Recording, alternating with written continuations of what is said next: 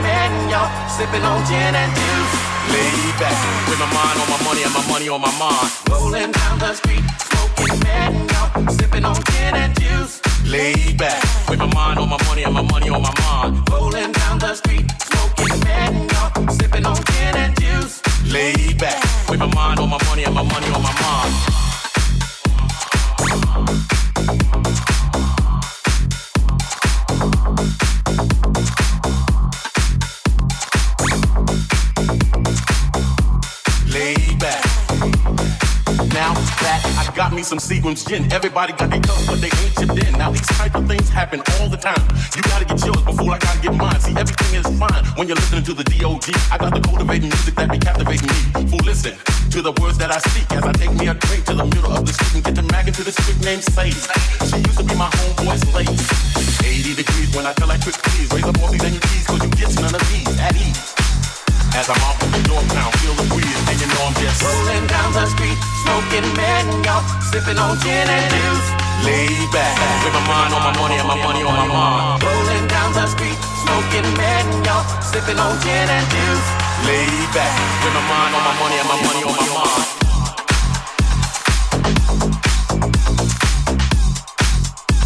Deep Radio Network. Laid